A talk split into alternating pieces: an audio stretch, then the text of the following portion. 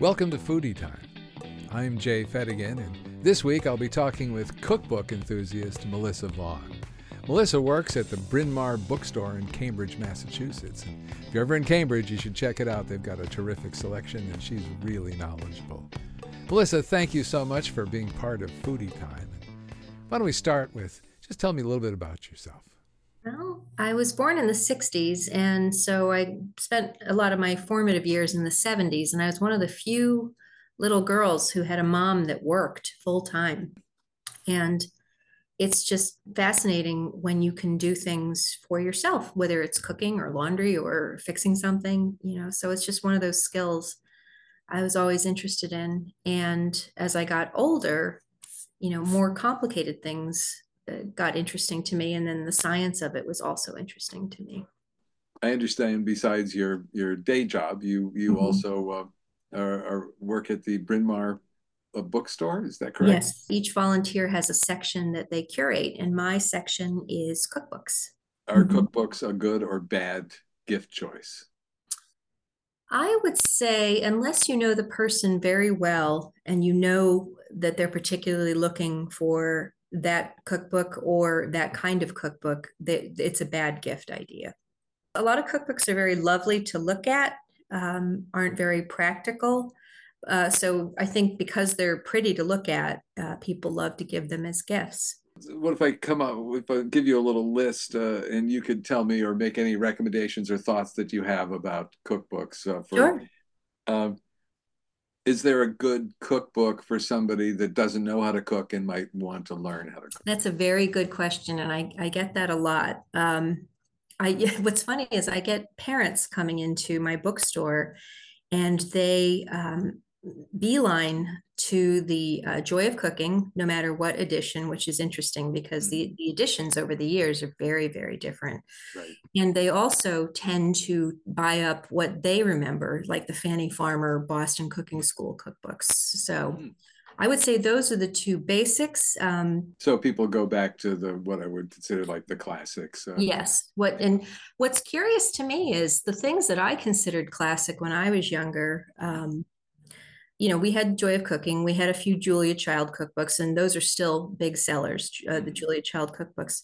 We get a lot of donations of New York Times editors' uh, cookbooks. So Craig Claiborne, Pierre Franey, but nobody buys those. And I always considered those to be classics because they were broad, they were like upscale Joy of Cooking. I remember when I was um, starting to to cook, say in my 20s and 30s. Mm-hmm. Uh, that a lot of people look down on books like The Joy of Cooking or mm-hmm. the Betty Crocker cookbooks or is that still the case or you know I, I never thought they were justified because sometimes you just need to you know you know it, learn it really, how long it takes to hard boil an egg it really depends on what you're looking for and um, the other thing to consider i mean yes, those were great books, and they probably still are. I I still have um, what was it, a McCall's cookbook that my mother had, because it's got hands down one of the best and simplest chocolate mousse recipes I've ever seen. Hmm. You know, I mean, you can always get something out of some cookbook.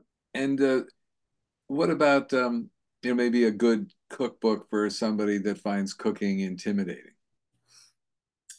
I have seen several um, sort of cookbooks that are meant to hold your hand. Mm-hmm. Um, that are um, meant to be friendly. Mark mm-hmm. Mark Bittman, How to Cook Everything. That's a good one. I have a vegetable cookbook called Vegetables Every Day, and it literally for every sort of common vegetable that you can find in the grocery store, it's got simple recipes. Yeah, I, I have a nephew who's a vegan vegetarian, and he was uh, he's in his uh, you know mid 20s and he's living on his own for the first time and my wife and i gave him a, a, an asian cooking book because a mm-hmm. lot of vegan vegetarian yeah. cookbooks to, to my taste tend to be a little bland um, yeah do you have any what, what would you do for well another way to go is is an indian cookbook mm-hmm. same same kind of reasoning um, this is a, a, culture that lives on pulses and, and lentils and, and things like that and has a lot of um, lactose intolerance, same as East Asia. Mm-hmm. And so if you want to find something general purpose that is 95% vegan, you know, you can't go wrong there. because I am not. Uh, all, I'm not. A, I don't really use cookbooks. I'm not mm-hmm. a. I'm not a cookbook guy. Sure. I, I, I I like to use the. I'm I'm not like a like a baker has to follow a recipe from mm-hmm. beginning to end, or everything yeah. going to end up, you know, pretty terrible. Sure. Uh, but uh, I tend to use cookbooks where it's just uh, because I want a reference for uh, uh, you know how many carrots do you put in versus onions versus mm-hmm. potatoes? How long do you do bake a stew? Just the sort of basic stuff. Of course. What do you? How do you sell somebody maybe like me or who doesn't really use them or necessarily like cookbooks? What's what's what's the draw? Well, it really depends. If you don't need them, don't buy them. That's fine. Mm-hmm. Um, there will come a time when you will need one if you're baking something absolutely right. uh, for proportions i'm always pulling out joy of cooking to look at the proportions for basic things you know mm-hmm. a, a, beef stew versus something else I, I find it hard to sell cookbooks to a lot of people because a lot of people are just going on the internet to get recipes. Um, the one nice thing about cookbooks is if you own them and you try a recipe and it doesn't work, you can put an X next to it in your book. you tend not to do point. that with, you know, there are no reverse bookmarks on the internet. So, right. That's a great tip. So, you know, Alexa and smart devices uh, certainly has mm-hmm. had uh, a pretty big impact on the on how everybody cooks these days. Mm-hmm. Um, and uh, you know, but I can't help thinking that there's uh, there's also something that's lost mm-hmm. in in that besides the the bookmark thing. But you know, we have cookbooks that were my wife's mother's cookbooks or grandmother and aunt, and they're you know they're, they're handwritten notes in the margins and their stains of you know and mm-hmm. What, what, do you think about that? Do you think that oh, sure. Absolutely a nostalgia factor. We um my daughter and i have uh, things that we've cut out of magazines and are just sort of floating around in loose leaf uh, clear sheet protectors. Right. And um and we always know you know we have, and things that my mother wrote for me when i moved out of the house after college. And mm-hmm. we have those now in sheet protectors because they're getting worn like the one on how to make um, meatballs is mm. completely soaked through with grease so, but but i can't give it up it's a great recipe again with proportions well, and it's a bit of a time capsule that's something that reminds mm-hmm. you of, of other experiences right. in time, which oh yeah, I have a cheesecake, food. sure, cheesecake recipe from my grandmother, who and she died young in, in her 50s. And so that's sort of a treasured kind of thing. It's a pretty basic cheesecake, but it makes me think of her. And it's right. written on her note on her note paper and all that. So that's great. I mean, because that seems to be something that you won't ever get in in a right. online. Uh, right. uh, and it it also, I imagine, has had uh, a financial impact on the writers and on the publishers of cookbooks? Mm-hmm. Has this been a difficult time? I would think that the market would tend to be considered glutted at this point. I think mm. that's why you see so much specialization because everybody's trying to carve out a new uh, niche. So can you talk about that about specialization and niches? What is that? Well, that I mean, for example, I've got a cookbook that's just about caramel all about you know it's not just it's not a baking cookbook it's not a pastry cookbook it's not a confectionery cookbook it's just about caramel so, can you imagine it's a whole book dedicated to caramel I have got one on just beans what to do with beans which is pretty funny because beans are just beans you know a lot of people use them as filler like look at um, the galloping gourmet who after i guess i don't know if it was he or his wife one of them had a serious health concern he mm-hmm. he changed his whole act right. changed it all up and, and became a light sort of cook mm-hmm. and um, that was his new niche um, my mother used to love the galloping gourmet yeah. on, uh, on tv and i think that she may have appreciated the fact that sometimes he would imbibe a little too much during the uh, and i suspect that in your in your in the bookstore, the, the Bryn Mawr bookstore, that um, you must come across some some that are I won't say crazy, but uh, you know, a little funny. Or do any of them strike you as like somebody really wrote this cookbook? Well, I you know, it's funny. Um, people will inevitably just you know, you're cleaning out your house, you're throwing books into a box, you're not looking, you're not sorting them, and so I will get boxes of cookbooks that will include things like their Oster blender manual from 1965 you know, because it's got recipes in it, you know. Right, course. I once got a very innocuous looking, it looked like an an animated, you know, 50 page self-published book on just potatoes, how to prepare potatoes. And I was about to give it to our downstream charity, um, and then I noticed that the forward was written by Truman Capote. So, Oh wow, so I said, "Oh well, I'm hanging on to that. That's pretty interesting." that's very interesting. He did his he did his uh, chef friend a favor and wrote a forward to her potato cookbook. So the kinds of things I find, I don't know, hard to deal with are all of the endless uh, fad diet cookbooks. Um, you know, it seems like the prevailing sentiment changes every five years. So it, the thing is, is that I think yes, we're all human beings, but I think our nutritional needs are are subtly different from each other. So no one size fits all, and and it annoys me that people write these things as though they are a cure all and people will buy them out of desperation. So so I tend not to sell those in my store. So this brings me to, you know, th- there are uh, a lot of cookbooks, celebrity cookbooks uh, Mhm. that, that look to me like they're nothing more than a vanity project. yes, I And- agree. And there have been some great celebrity, uh, like Vincent Price, for example, was an excellent cook, wrote great. We we got one of his, um, his cookbooks in the store and i was delighted and fascinated it was and you can tell who's got an understanding of food and who doesn't you know Right. so yeah i And think then- you're right And then I look at like Gwyneth Paltrow and her. I've, I've looked at her cookbooks. yeah see you know i have a saying you never trust the skinny people with food so it makes perfect sense. It's, Yeah. You know,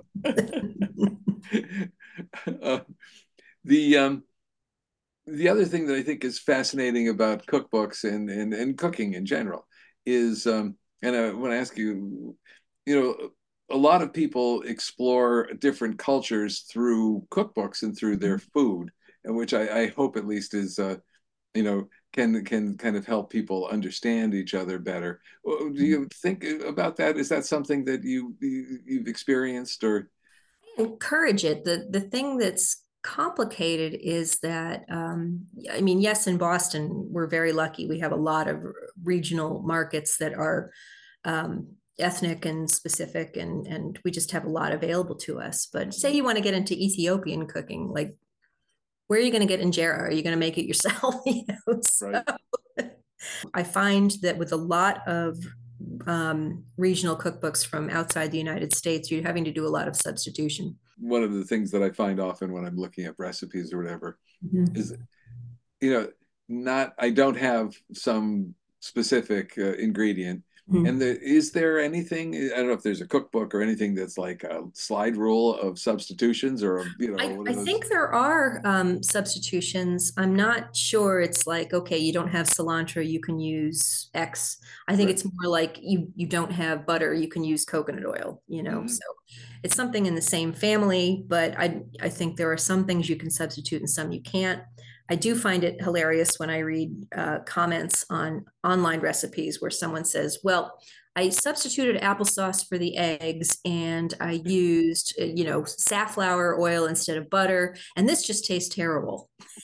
Like, well, of course it tastes terrible. right. Look at look at what you not did. you you've rendered it not food. So But getting kind of back to the family cookbooks, it sounds Mhm. like you you have them yourself, where you you assemble a notebook of uh, of your favorite recipes, either that are torn out of magazines or or, or passed on. You know, do you ever get anything like that? Do people ever pass those down on to, a bookstore or anything? These these binders of, Well, of family recipes. I don't get binders. I get a lot of books donated where things are tucked into the pages, either notes or um, something ripped out of a newspaper. A you know, because newspapers used to publish a lot of recipes. Right. So that's always interesting when you find ephem- ephemera that come out of the book that was donated. Mhm. Um, I don't think I, I do get. uh, I'm going to call them charity cookbooks. You know, churches or um, what did they used to call them? Ladies auxiliary clubs would publish them.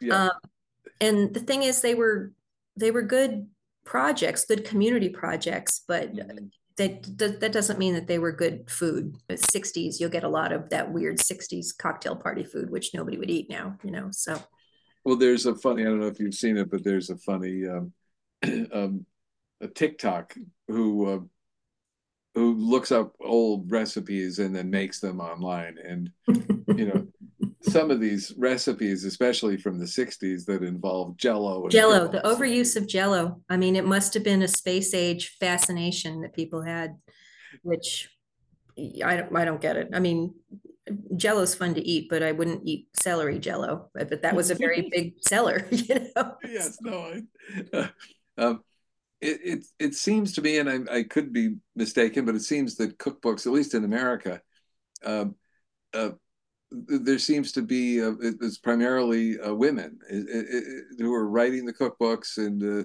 you know, is, am I am I mistaken with that, or is that seem Um, you know, I mean, the joy of cooking was a, a grandmother and then a mother, and then now the son has taken over. So this Oh. third generation is is a man, and he's in Mhm. his seventies. I don't know if somebody's going to follow him, but Mm. You know, I was looking up a, a like MFK Fisher, and one of the things that Mhm. I have always appreciated about her is that uh, you know the art of eating. That it's yeah, it, it isn't. Where do you think people fall in terms? I know that it seems to be two camps. I'll, I'll try and Mhm. simplify my question here. There seems to be two camps of people that that cook because they love to eat, and Mhm. people that cook because they love the process of cooking right. and it seems that there are different styles of cookbooks that are focused Oh yeah. So yeah, there's all kinds of. I mean, we all eat, so there are there's all different takes on food. I think that's what it is, and there are people who are about the process. There are people about explaining the process. Um, but in the end, I think, I, I guess, yeah, it's a really good question. I see a lot of cookbooks designed more for entertainment use than home use. Um, you know, would you go all out and make Julia Child's Boeuf Bourguignon if it's just you? I mean, I would for me because I like it, but Right. not everybody would. They would make it for a party though. I know you, you were saying your your your daughter has taken up cooking and Mhm. uh, that uh, that you recently I guess made jambalaya. Oh no, I made jambalaya when she was eight. She's almost could you tell me about what that she's almost like? 18 now. And when she was eight, I have two daughters, and the older one wants nothing to do with cooking. She'll make a few things just Mhm. to feed herself, but the younger one is really into cooking, and she makes probably the best focaccia I've ever had. Wow. Uh, just amazed. Everything she puts her mind to, it comes out great. But she is fearless. When she was little, when she was eight, I asked her to help me when I was making jambalaya. Mhm. She picked up 18 oysters and shucked them for me. Had never done that before. That's you know, which is I know adults who won't do that. I wouldn't. She she cleaned a pound of shrimp for me, peeled and and took the vein out and everything. She cleavered up a whole chicken on the bone. She cleavered it up into small one inch pieces with a cleaver, age At eight. eight years old? Yeah. Oh my So- goodness. I know she's just one of these Renaissance people that um, just learns all kinds of skills, and that's just one of them for her. So Oh, and it must be great to cook with her and, and it feel is like really. I mean, when she lets me in the kitchen, she's definitely one of those people. Get out of my kitchen, you know, which is fine. So, Well, it's funny. I have a, a 17 year, I have two 17 year old twin boys, but Mm-hmm. one is very into cooking. And, um, you know, uh, maybe as a response to me not using recipes, he only cooks from recipes and Mhm. follows everything to the letter. And I'm always having to order and buy all these unusual ingredients that I would have never used before, Well- wouldn't even think to use. That's curious. Um, I guess, I mean, I, my comment on that would be if it's unusual enough that it's something you don't use normally, then yeah, I think you should follow a recipe because you don't know. So you don't know how much of that to use, how much ancho chili powder, you know, or whatever. So Right. And he's, he, I, I, my mother was not a, a tremendously good cook, but my grandparents were great cooks. And I Mhm. learned whatever I learned about cooking from, you know, watching them in the, in the kitchen. They were uh, both uh, Italian from Italy. Mhm. And, uh, you know, so they never used recipes or Mhm. whatever. They just knew everything off the top of their head. And that was kind of, sure. kind of how I, how I learned how to cook. Yeah. My Um, Italian relatives too. Yeah. but Yeah. not my not my Irish relatives. No, well, no, me either. That's I have Irish and Italian as well. Yeah. Um, so, given uh, I guess what are a lot of challenges in the market now, do do you see changes coming for cookbooks? Do you see is it you know is is online going to ultimately So I think you like with any publishing, you're you're going to see waxing and waning in the industry. And I think with something like cooking, you're going to see more waning because it, it's not like you're writing about politics and somebody wants a history or a, a you know whole digest of what your thoughts are on this one particular thing. Um, you know somebody will buy a book for that but they won't buy your book on caramel because you can look up caramel recipes you can look up caramel technique you can look up anything online these days one of the one of my um, kind of pet peeves when it comes to uh, to the online recipes, and I don't know if you experience this too, but it seems like you have to go through and read an entire war and peace of Mama's Appalachian life growing up before you get to, and uh, I mean it's like like these people are paid by the word or something. i think one they are and two i think i have read and i'm not sure if this is true i haven't sourced it but that they have to do that to prevent their recipe from being ripped off like it's considered protected um, work if Mhm. it's longer or if it's more words than recipe so Do you have uh, uh, maybe some favorite uh, cookbooks that you could recommend? Is there anything that uh, that stands out that uh, for for people who who will be listening to this who who want to either start their own uh, cookbook uh, uh, library or Mhm. or you know or or are very interested and just are looking for more things to add to because I know a lot of people. It seems that people that have cookbooks have a lot of cookbooks. Well, you know, and it's funny. I I actually I, I can show you mine if you want to see them. Sure. I do have a lot. Um, so we are in my pantry. I've got two levels of of cookbooks here, and they really span everything. I think it's good to have. Uh, I like Julia Child's cookbooks. I think they're easy to follow. Um, I think she wrote for the home chef. I do think some of her original ones suffer from a different food source than we have now. You don't have your butcher, and you certainly don't have the cuts of meat and somebody taking care over your cuts of meat like you do, like you did back then. Um, but she's good with basics in talking about how to do things. So any real basic Julia Child cookbook is great. This one is uh, from Julia Child's Kitchen. You know, of course, there's Mastering the Art of French Cooking. Mhm. The Way to Cook is a great one. Um, if you want to talk Italian, I love Marcella Hazan. You just can't go wrong. I've got all of her cookbooks. This is one of my favorites, Marcella's Italian Kitchen. It's just fantastic. It's just good, simple Italian cuisine with very fresh ingredients. Looks well loved. Yes, it is. If you want to make pasta from scratch, Mhm. Giuliano Bugialli, he's very, very precise. Uh, if you want to talk science, Cookwise by Shirley Corriher, or the Cooks Illustrated people have also put out a good compendium on food science, which is really good. What what do you mean by for people that don't understand? What do you mean by food science? food science you know do you know why an egg turns white when you cook it do you you know why you do certain things a certain way uh, why certain cooking techniques uh, have to be precise Hmm. um, how you keep i don't know things from go- getting bitter for example when you're cooking them um, food science book fantastic uh, let's see oh carol field baking. If you want to make any kind of Italian sort of baked goods, Carol Field, fantastic. I love Carol Field's books. Great. If you want to be very precise, if you wanted to make your own wedding cake, let's say, or something extremely precise, Rose Levy Beranbaum, can't go wrong. Cake Bible. She also has a pie Bible too, I think. I don't have that one though. Um, that's probably good for now. I mean, I have lots and lots of cookbooks. They're all different specialties and things. I found with regional cookbooks that you don't have to go with one person over another. I think it's exciting enough to to get out of your rut within, you know, look into a cuisine that you don't really know too much about.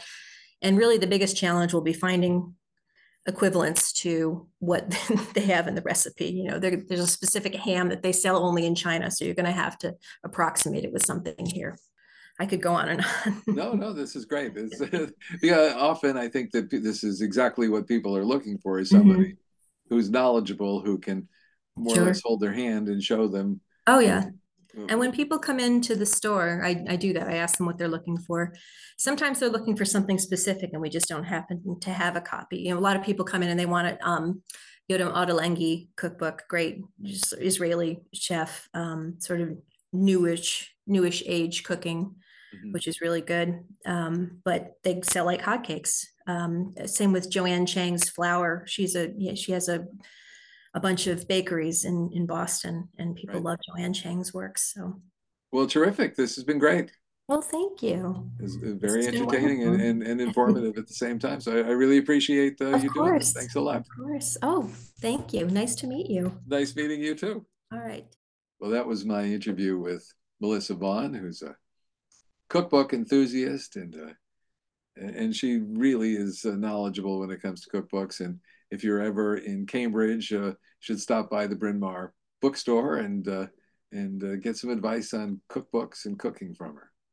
Until next time, this is Foodytime with Jay Fetty.